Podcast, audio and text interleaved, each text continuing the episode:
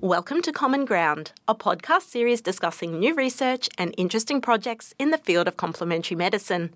Hello, my name is Wendy McLean, Senior Writer and Presenter at Vitally. Vitally is a digital platform, a health professional resource, and a distribution service all in one.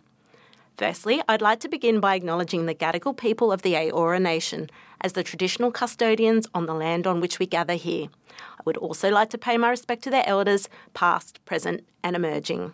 Today on Common Ground, I'll be speaking with clinical naturopath Lisa McDonald on chronic inflammatory response syndrome, or CIRS. Lisa is also an academic lecturer and a practitioner board member of the Australian Register of Naturopaths and Herbalists, ARONA for short, in Australia. Lisa has a bachelor degree majoring in psychology from Macquarie University and a master's of management as well. She gained her naturopathic qualifications at Nature Care College and is currently completing an honours degree in medicines management, complementary medicine at the University of Tasmania. After personal experience with chronic inflammatory response syndrome, Lisa became passionate about knowing all there is to know about CIRS or mould illness and all the confounding health issues that tend to come with patients who experience it. She is one of the few naturopaths in Australia who studied with Dr. Shoemaker and has developed a unique process of analysis of patients' health to capture, track, and treat multi system illness like CIRS. Lisa brings together her knowledge of nutrigenomics, psychology, functional medicine, Dr. Shoemaker's protocols, and other CIRS thought leaders into her own unique integrated naturopathic system based framework to provide individualised treatment. Over the past decade, Lisa has supported hundreds of patients with CIRS mould illness, as well as chronic fatigue, anxiety, fertility, mast cell activation syndrome, tick borne and biotoxin related health issues. Taking an approach of blending traditional medicine and the latest science, Lisa takes a highly individualised approach and is passionate about finding the root cause of illness. She currently runs her own naturopathic practice from Wallumattagal country in Sydney, Australia, and she is an academic lecturer at Endeavour College of Natural Health in Australia. She is also a founding member of the International Society for Environmentally Acquired Illness and a practitioner board member of ARONA.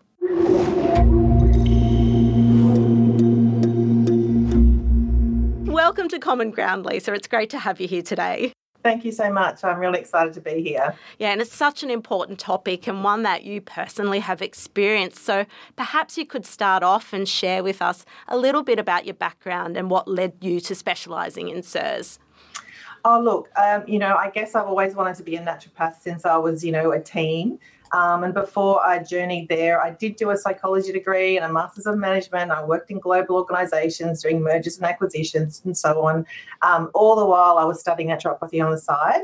Um, and so I guess once I, I met all my goals in that kind of world, I pivoted and started my own practice um, as a naturopath and been doing that ever since. Um, but I guess 10 years ago, um, after my son was born, I was experiencing various symptoms. Uh, I thought I was just postpartum issues, or maybe I was just tired, or um, because my son was so unwell. Um, but over time, I had more and more symptoms, um, and I just couldn't shake them no matter what I did. I did a lot of my naturopathic stuff, and I couldn't work out what it was. And it kind of really crept up on me because, to be honest, I was actually much more focused on my son. Um, and so he had the world's worst eczema you've ever seen, um, head to toe. It was relentless. Um, he had nights of weird breathing. He couldn't. Uh, he would react to most foods, um, and that included just being in the same room as as when somebody was cooking certain foods. So I guess in hindsight, probably he had a bit of mast cell activation. Um, and my daughter had a few things too. She had food intolerances, gut problems. Um, and you know, one or two times she had like all this significant hair loss to the point where there was clumps in the bottom of the swimming pool. Right. Um, so um, there was lots of stuff. So you know, for the peak, so I guess I was kind of um, fixated on you know worried about my children, and so you know, for my son, for example, um, you know, the peak for him. Um, where he actually became anaphylactic and he had a, his first anaphylactic reaction by the time he was two um, you know, where his face blew up into what looked like the elephant man, this purpley white, terrible thing with little dots for eyelashes. It was horrible, and we didn't have a EpiPen. Oh my goodness! Fortunately, you know, ambulance came in uh, uh, um, there in time. you know, so you know, the first few, his first few years was probably all consuming, um, and he was so bad that you know people used to come up to me and either offer advice um, or they would pull their kids away from them. You know, um, I've one person actually said to me once, you know how you know how irresponsible I was bringing a child with chickenpox into the public. So it wasn't fun. Oh, that's awful. Um, so you know, so so meanwhile, while all this was happening, I was probably getting um, more and more symptoms, but I kind of didn't notice because I was more consumed by my son's um, um, ill health um, and all his allergies, etc. Um, so I kind of I kind of was ignoring myself in a lot of ways. But what was happening was that I was getting bouts of extreme fatigue. You know, I was forgetting stuff. Um, my energy would drop during the day. I'd get eye floaters in my eyesight.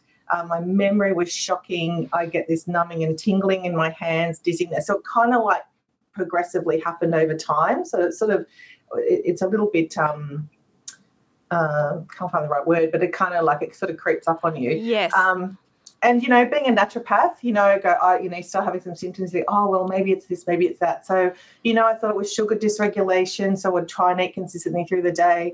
I thought it was thyroid. So, and and no, you know, I and, and then I sort of got really overwhelmed by small things, and I would get cranky a lot. So, what we kind of call mold rage, but yeah, I would get cranky a lot. Yep. Um, and so, still, you know, none the wiser of what's going on. Um, and I guess I never really considered um, if there was any sort of environmental issue because, you know, wherever we could, we ate organic food. Yes. We grew our own veggies. We used low tox, no tox cleaning product, personal products and cleaning products. Um, and even when we renovated our house, um, uh, you know, we installed like a low VOC kitchen. Um, we did low tox paint we did, you know, like honestly, it yeah. was, you know, so the thought of, um, you know, our house that could possibly make us sick wasn't even on the radar. Um, but in the meantime, of course, we started getting mold growing on the walls, um, in the bedrooms, mm-hmm. in the living rooms. And I guess I kind of like cringe about it now when I think of it. But, you know, back then I'd think, you know, oh, well, you know, it's a bit of mold, you know, you just wipe it off, right? Right. You know?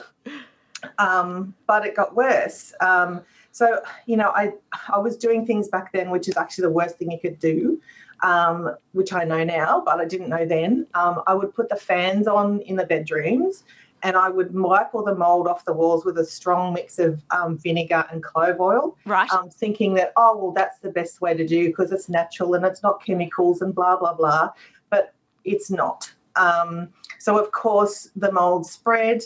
Um, and pretty much it would grow back in like the wipe marks of like where I had actually you you know tried to wipe it off. Yes. And then and then even worse because the fans are on it, that drew all the spores up onto the ceiling. And so I had this lovely pattern of um, mold you know starting to grow around the fan where um, that was. So right. um, yeah so we had you know um, we we had it going on, you know. Yeah, um, and that just sounds like a really stressful time. And as you said, you're being so sick as well yourself. You're not, you know, fully across and, and thinking of these things like the mold. So, I guess how difficult was it for you to actually receive a diagnosis of CIRS, and how were you able to discern it from other potential things you've already mentioned? You know, blood sugar, thyroid. Yeah, well, you know, um, I guess at the time, you know, I was really searching a lot to try and figure out what's wrong with my son. Yes. Um, and so part of that was, you know, Googling my, you know, at all hours of the night. So, so after my Googling and trying to trying to make sense of what was happening with him, yes. I actually came across Dr. Shoemaker and the whole mold thing. Right. So I started to look at his work. Um, and I vaguely considered the mold, that, but to be honest, I was probably in denial. It was kind of like, yeah, okay, that's interesting, but uh, you know, because back then, I mean, this is a long time ago. This is, you know, um, ten years ago, kind of thing. You know, it wasn't it wasn't something. You know, there was there was things around black mold maybe, um, but that was that was it. And so I was kind of like, mm, that's interesting. Oh, in denial, you know, kind of. Thing. Yes. um, um, but because it is such a huge thing to consider that your home, that is your, you know, where you live, and you've invested in it, and you know, emotion, you know, to think that your um, home is making you sick. But look, I was really lucky. Fortunately, Dr. Shoemaker um, came to Australia, and I signed up for the practitioner training. Uh, and so at the time, there was really just a group of integrated GPs, a couple of naturopaths, and myself, and that was pretty much it. And we did the training. So apart from Dr. Um, Sandeep Gupta, who I think is kind of uh, had done his certification around that time, there really wasn't any practice, practitioners to see that were across it at the time. Right. And so we're all kind of learning together. Um, and so, you know, I guess the benefit in a kind of a way was that I kind of learned by trial and error a lot. Um, and it also meant that I learned that, um, you know, I really needed to think about what Dr. Shoemaker had to offer. Um, and now, you know, down the track, you know, we've got other thought leaders as well, because really, um, you can't, you know, I was doing a lot of things naturopathically, but I was still in mold. Um, yes. So uh, you know, so and, and, then getting through the training was really was really challenging because there's a lot of reading um, and a lot of one-on-one sessions with Dr. Shoemaker. Um, there wasn't really a structured course or webinars or anything I could just you know log in and learn about. Um, and so I had to, it was a hard yards. And of course, you know, my brain was a bit mushy because I was breathing in mold. So, of course. So, so you know, um, but, you know, in terms of a differential diagnosis at the time, well, I guess I had already ruled out other things. Yes. It was multi system, it was multi, um, you know, symptom. Um, I'd ruled out other things. And frankly, we were living in a mold pit. Yeah. Um, you know, I have got old photos on an old computer somewhere, but sometimes I can't even look at that because it's actually horrific. But anyway, so, you know, that's how I got there. Yeah. And that just sounds it does sound horrific. Um, and, uh, you know, a real challenge, you know, as you said, when you're suffering from that brain fog and you're trying to assimilate all this new knowledge. Um, so, what were some of the steps that um, were involved in your recovery? And was it a quick process, slow process? How did, how did you go about it? Um, well, well, um, the key thing w- was to get out of the house. Yeah. Um, and so this is the big and probably the most challenging um, thing that for most patients, um, particularly because your brain's mush. Um, and you know, I, and, and, everything's really overwhelming. So that you, you, know, the thought of having to organise and plan, uh, and your cognition and memory so poor that you know trying to get your head around things is really big. So the smallest things can seem like this massive mountain, and you're also really slow to sort of process slow to do things. It's it's like being in. It's the weirdest thing. It's almost like being, I don't know, drunk and dement. You know, with dementia. It's it's kind of bizarre. Um, and yeah. and and extreme fatigue. Um, and, and, so you know, and of course, there's the emotional side of attachment to your things in your house, etc. So that house for us, for example, had been in our family for since the 1950s. It's where my mum grew up you know, I had lovely memories with my grandmother because that was my grandmother's house originally. Um, and we had, you know, we wanted to knock it down and grow, have a self-sufficient home. Like we had all this emotional attachment, you know, to the to the place. But getting out of the house was super hard because it was at the time when, um, you know, Sydney's housing prices was going up literally a hundred grand a month. You know. Yes. um, so it took eighteen months to get out of there. Yes. Um, uh, and what I say to patients now, and which which I if we all knew what we know now back then, yeah. I would have said to me, get a tent and pitch it in the backyard and go and sleep in the tent. Right. Like, you know, if I knew it was going to be that long. Yes. Um, yeah. So, you know, and of course, there's always challenges with trying to find a safe place to move to. Um, um, and look, uh, you know, the thing about house, the thing about um, you know getting away from the mold is often people want to um, do remediation, and um, you know we looked at that um, because we did have it all over the walls, etc. And we did spend a lot of time, um, meanwhile, trying to work out where the moisture was coming from. Because the key thing is not it's not about necessarily wiping it. It's actually finding out where the water's coming from and the moisture and what's actually causing the, the building to be water damaged or having such high humidity in the home. Yes. And we tried everything. Like we checked all the sewage pipes, we, you know, whatever, and there was still this dampness coming out. And and um and in the end, you know, in the in the in the few weeks, you know, as we were sort of starting to wanting to sell our house, um, there was this water that sort of was seeping up at the um, back end of our house. So we're kind of like on a gently sloping property. Right. Um, and I looked at and this that's weird. This water's coming up, you know, right at the back of the property, and it had that, you know, rainbow swirl, swirl on top, yes. clear, but the rainbow swirl, which, you know, sewage, yes. right? um, anyway, the long and the short of it is after we spoke to Sydney Water and they came out and had a look, there was actually a um, massive sewerage pipe in the property behind us, which is one of those six foot down, six foot high pipes like the town sewage. Yes. Um, there was this person hole in the one in the you know at the property behind us, and it had, and over the years it had caved in because they'd built a veggie patch or something over the top of it. And what happened is over the years. Um, it had caved in, it had blocked the sewage pipe, and then the sewage pipe had cracked, and all those all that time, um, it had been leaking into the soil. So, so this moisture under a house was this terrible soup of sewage oh uh, involved. So anyway, um, so anyway, so obviously by that stage we'd already decided we're moving. We were already looking at a place. We'd already you know moved on in a lot of ways, um, but we left the mold visible in our house so that when the person who um, bought it, they you know was basically going to be a knockdown. Um, so right. you know, yes. I don't have any bad vibes about that. But um, yeah. But you know, the other thing too about these things is that you know, at, in hindsight, I probably should have sued Sydney Water because they basically ruined our house. But your brain is so I, I, like the thought, even thinking of that, or you know, it's just the cognition stuff is such a challenge. Is is that I didn't even occur to me. Um, but yeah, so anyway, we ended up finding another house, and then I was on the road to recovery. Oh, that's uh, what that's uh, again, a horrific story and journey, but I'm glad that you got out. You got into mm. a new place. Um, mm. But once you're in the new place, was there anything that kind of set back your recovery? Was there anything that you did that you shouldn't have? Like, a, was there re-exposure to mold? Yeah. Um, look.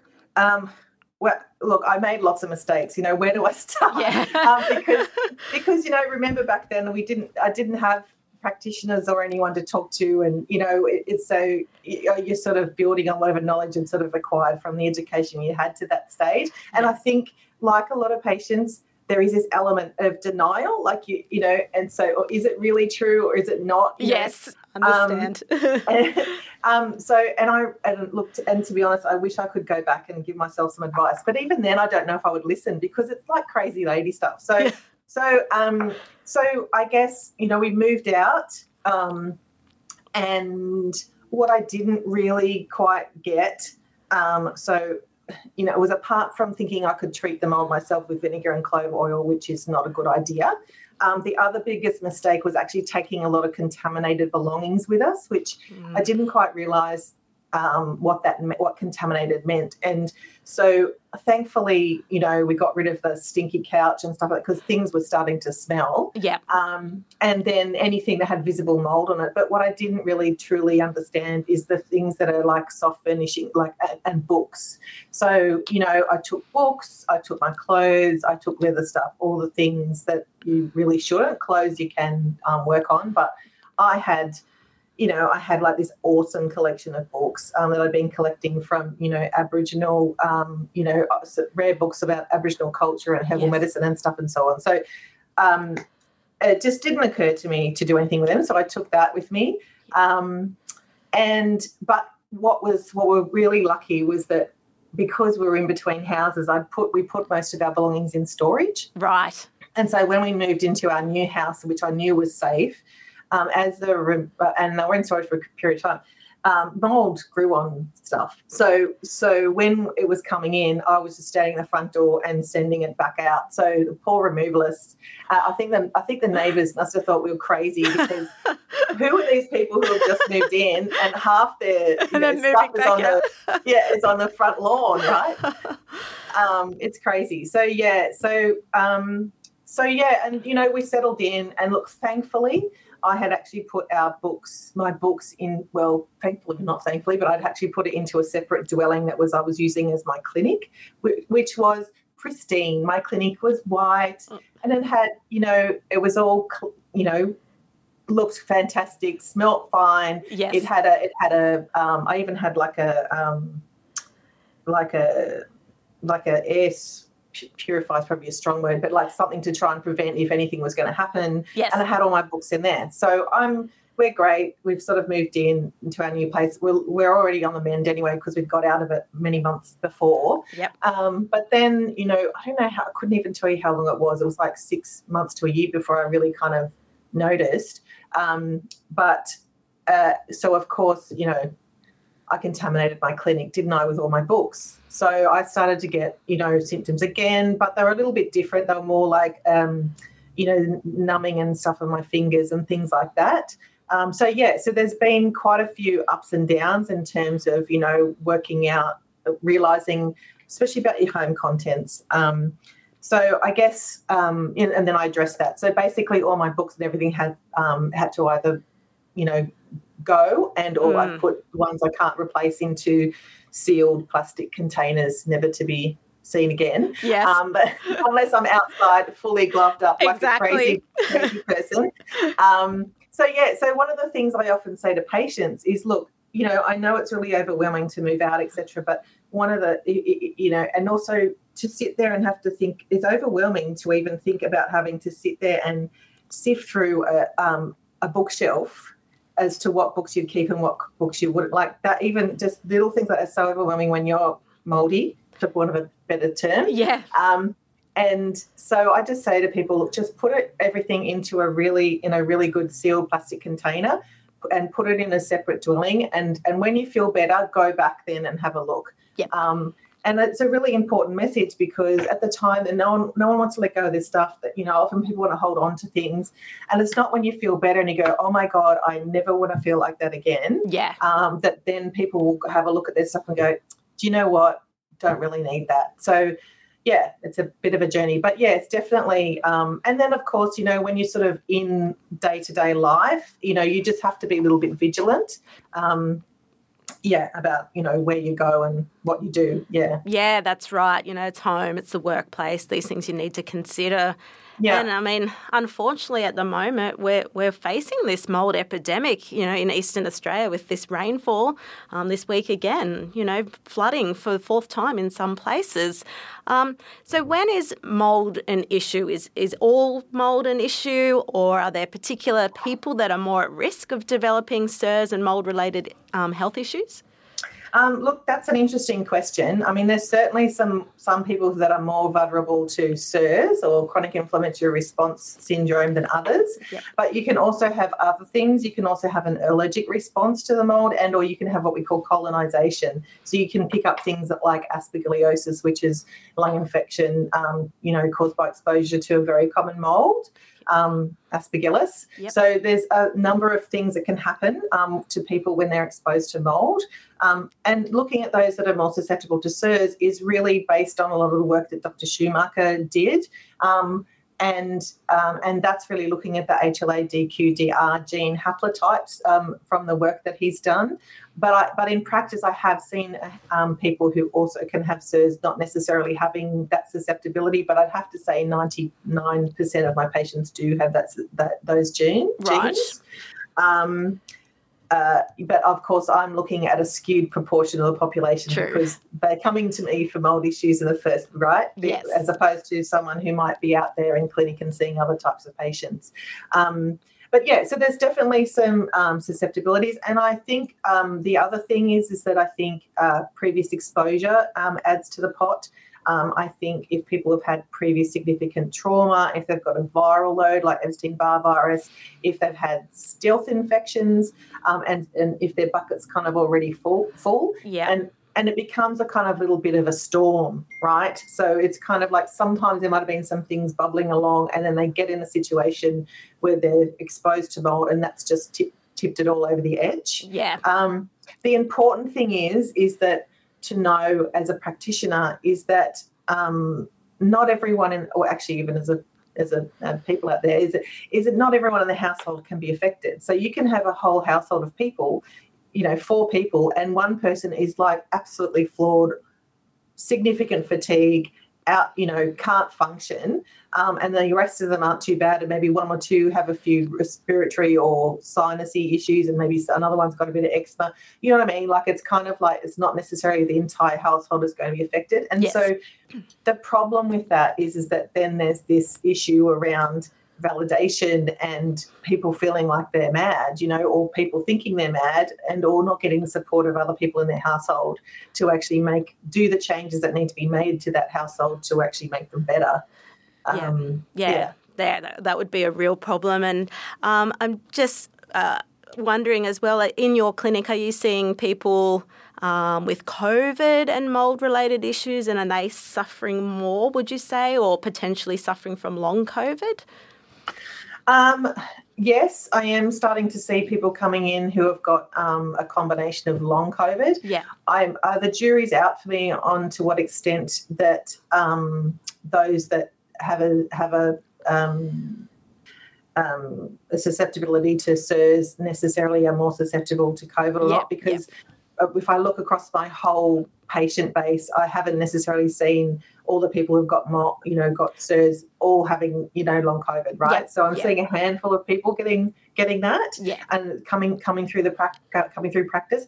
Um, and again, it's interesting looking at, you know, and there's more work I think we need to do on defining what, um, you know, long COVID looks like. I mean, obviously the WHO um, the World Health Organization does have a set of criteria, but also on the ground, you know, if any of you have done any sort of the um, looked at any of the sort of the training around at the moment of what we're seeing in practice, you need to take in consideration, and then we kind of think, well, differentiate differential diagnosis between that and you know Epstein Barr virus, which also often comes with it, yes. and stealth infection and CIRS. You know, so I think I would just look at it in terms of its it's part of the melting pot of, mm. and the storm that you might see with a CIRS patient and consider all those things. And, you know, we're holistic practitioners. So that's our job is that we hold it all and then we work out, okay, what is it that we need to do to support this? That, it, that it's not about just one diagnosis. Often it's a cluster of things. Yeah, absolutely. That's right. And you've talked about, um, you know, looking at, say, genetic markers. Um, so, are, is there other testing that you do to go about diagnosing CIRS? Yeah, so look, I think in terms of the diagnosis for CIRS, I think really the important message is there is no one test for CIRS out there, right? It's so it's really important that um, that it's at this stage it is a combination of a clinical analysis a, cl- a, clinical presentation so and some testing so clinical presentation would be you know meeting the um, the um, symptom clusters you know uh, that that um, you know Dr. Shoemaker came up with. We also see other things as well as part of CIRS, but they're kind of like your baseline. Yes. Um, and that um, you've done really good clinical case taking and that you've done a timeline. So you've looked back and said, okay, you know, tell me about this um, you know, X, Y, Z. You know, tell me about the fatigue. When did that start? Where were you living at the time? So there's the timeline of like what was their environment at the time is when some of the symptoms started to occur. Yes. Um, and um, so it's really good case taking as well. Um, and then also you, we can do some of the um, so there is Dr. Shoemaker's um, um, tests and their biomarkers, and again. They're not perfect, nor can you look at them in total, one of them in isolation. You need to do a couple of them to look at the pattern of results because they're kind of just picking up some expressions of what some of the innate immune system the cytokine storm that happens may be expressed in someone's body. Yeah. Um, but they're all, you know, some of those markers are also for other things. So, for example, leptin on its own is not going to be useful because leptin can also be elevated with um, metabolic issues, etc. Not necessarily just because they've been exposed to mold. So, That's right. So you have to look at some of the other biomarkers, and uh, you know, if you go to my website, you know, there's information about um, those there, yep. or even Dr. Shoemaker's um, information. Um, but some of the things that the challenges we have in Australia is we can't do all those um, um, biomarkers. We can't accurately get um, those biomarkers done in Australia. So there's some that we can do and some that we can't. So right. the ones you can do in most labs across Australia and the mainstream labs are things like leptin and vasointestinal peptide and copeptin and osmolality. They're kind of like the key ones you can usually get. We can also test for the HLA-DQ-DR um, genes um, and looking at those haplotypes. Yes. Um, and remembering that genes are not a diagnosis, genes are just a susceptibility. And also remembering that a lot of that, um, the gene haplotypes um, have been based on Dr. Shoemaker's work. So there's not a significant, and there uh, hopefully there will be over time but you know it's not based on one piece of research it's based on a lot of clinical data yes um, and then, of course, they need to have been exposed. And sometimes that's hard to unpack because people go, oh, no, I don't have mold in my house.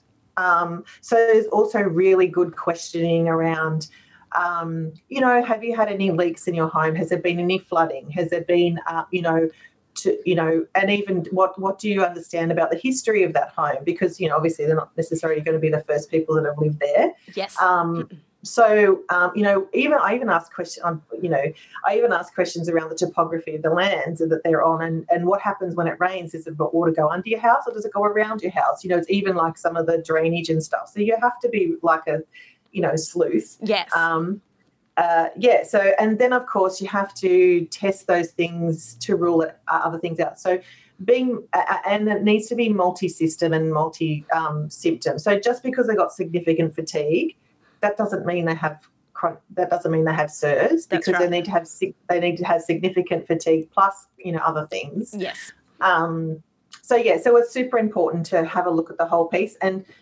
and that's why I think like um, you know uh, practitioners like naturopaths and integrated GPs, you know, we spend that, you know, we, we we tend to look at things holistically and look at all those things. So, um, and we have the time. So, That's right. So, so, so yeah, I think that you know, uh, yeah. So that's basically, yeah. And also the other thing too is not about their home; it's also their workplace and their and their car. Yes, you know? actually, mm. yeah, that's an important one, isn't it? I always forget about the car, but yes, I've had, uh, you know, the window cracked open, uh, it's rained, wet carpet in the car. Yeah. Mm. mm. And, and it's really important, um, you know, just as a side note there, that when those sort of things happens, um, is that is to always be on top of trying to dry things out within 48 hours. So, so if that means you have to hire an industrial, you know, piece of equipment from a remediation um, group um, to do that, do it. It's worth it. Um, because you do not want anything to be wet for more than 45, 48 hours. Yeah, absolutely. Mm. Um, and so you've mentioned that, you know, when helping your patients recover, you've already mentioned it's, it's a very much an individual approach. And so what would be some of the, um, say, interventions that you would use, your nutrients or herbs or lifestyle? And do you work in collaboration with other health professionals as well? Yeah.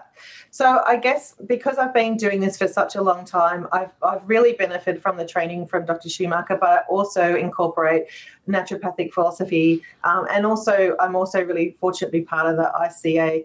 Uh, ISEAI, however you want to mm-hmm. say that, um, group, which is basically an international um, group of, um, you know, I guess thought leaders um, in this area. And so really tapping into the latest of what, you know, we're finding in practice and some of the research that's being done, etc. So I kind of bring that all together into a kind of like, I guess, a, a systems based framework in that, you know, um, yeah, so I kind of look at it, bringing all that stuff together. So, um, which I think is really important because yes. this is a growing, it is a, not growing is the right word, it is a um, evolving um, how we treat these patients and, um, and there's more and more research being done to help identify them as well. So um, it's really important to be on top of that. But, um, you know, so of course, when I go to treat um, patients, I look at it from a probably predominantly a systems based um, framework, um, and then you know identify where they're at and what's happening to identify the you know the order of things. But it, but mainly, well, the first thing is they have to get away from it, yeah. uh, the mold. Um, which is probably the most challenging. And then um, which is probably another conversation or maybe another question. I'm not sure because that's a big piece. But the yeah. second, but the, but I guess secondly is that we need to make sure that they are eliminating that their bowels are moving, they're producing bile because we kind of need because the mycotoxins will circulate through there, and we need to be able to um, get the mycotoxins out as best as possible. You need to look at to what extent how well they are in terms of um, their um, detox pathways and in particular glucuronidation because that's one of the key pathways that um, where we um, ex, you know deal with mycotoxins. Yeah. Um, we have to look at what you might do with inflammation because there's there's a lot of a cytokine storm happening. And then the other layer is is that a part of looking at that individual is you know um, often other things come with it. So they might have mast cell activation. They might have poor. Um, they might. They may be more prone to poor um, metabolism metabolism of oxalates and histamines. So you can't just go and throw in a protocol and go, okay, here. Have these things off you go, um, because a lot of people are sensitive by this stage. By the time they come to me, they you know they can't take a lot of that stuff because they can't. They've got mast cell activation or something like that. So, so you have to take see where the patient's at. Yes. Um, and then the other thing um, is that they also they off, is to um, often consider yourself as part of a team because um, they often need broader support. So there's often trauma um, uh, that, that, that either comes with the experience or already there, um, and mental health element. So that needs supporting. Yes. Um, sometimes they have neural issues, so that needs to be supported. So, so you know, having other team members around that might be acupuncture, or it might be um, psychologist, it might be you know, and so on. Um, you know, bringing the you know people in as they need, um, and and to be honest, um, I remember you know one of the things that stood out to me over the years of doing this is that I really noticed that people had done who did work on their um, psychological or, or spiritual, psycho spiritual, would that be the word? Yeah. Psycho spiritual um, side of things yes. actually seem to do a lot better than everybody else. And I think that we now know what that is, and that is about calming down the autonomic nervous system. Um, and so I think that piece of work's really important because that really makes a difference to somebody's recovery.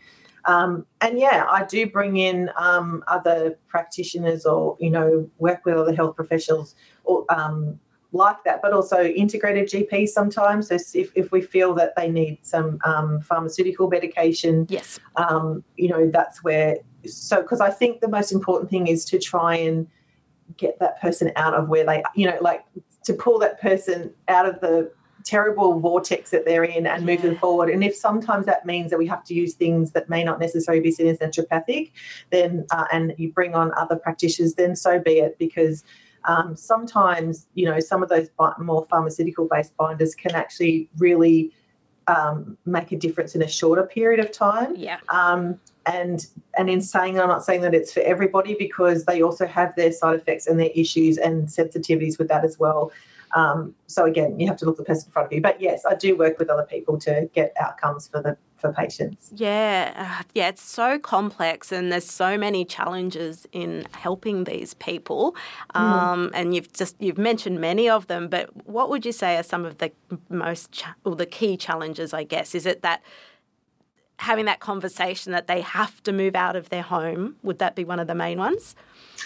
Um, yes. I, well, I think well, look, there's a it's multi yeah. multiple. So um, so yeah, I think the fact that your home is might be making you sick is probably the hardest. And yeah. of course, you know, being in lockdown in COVID for the last couple of years has been a little bit challenging in that regard. Yeah. Um, but also, you know, so people have financial challenges. They yeah. have the challenge of the trauma um, of, and sometimes part of the challenge is actually getting their partners on board or the people in their household on board because they think they're just crazy people and sometimes um, and so uh, and are often i hate to it sounds a big accusation but you know sometimes they also get gaslit a bit because mm. they'll go to different practitioners and they'll go oh it's all in your head and so you know validation's important yes. um but yeah so so yeah, some of the a lot of the challenges tend to be how big it is to, to move out of their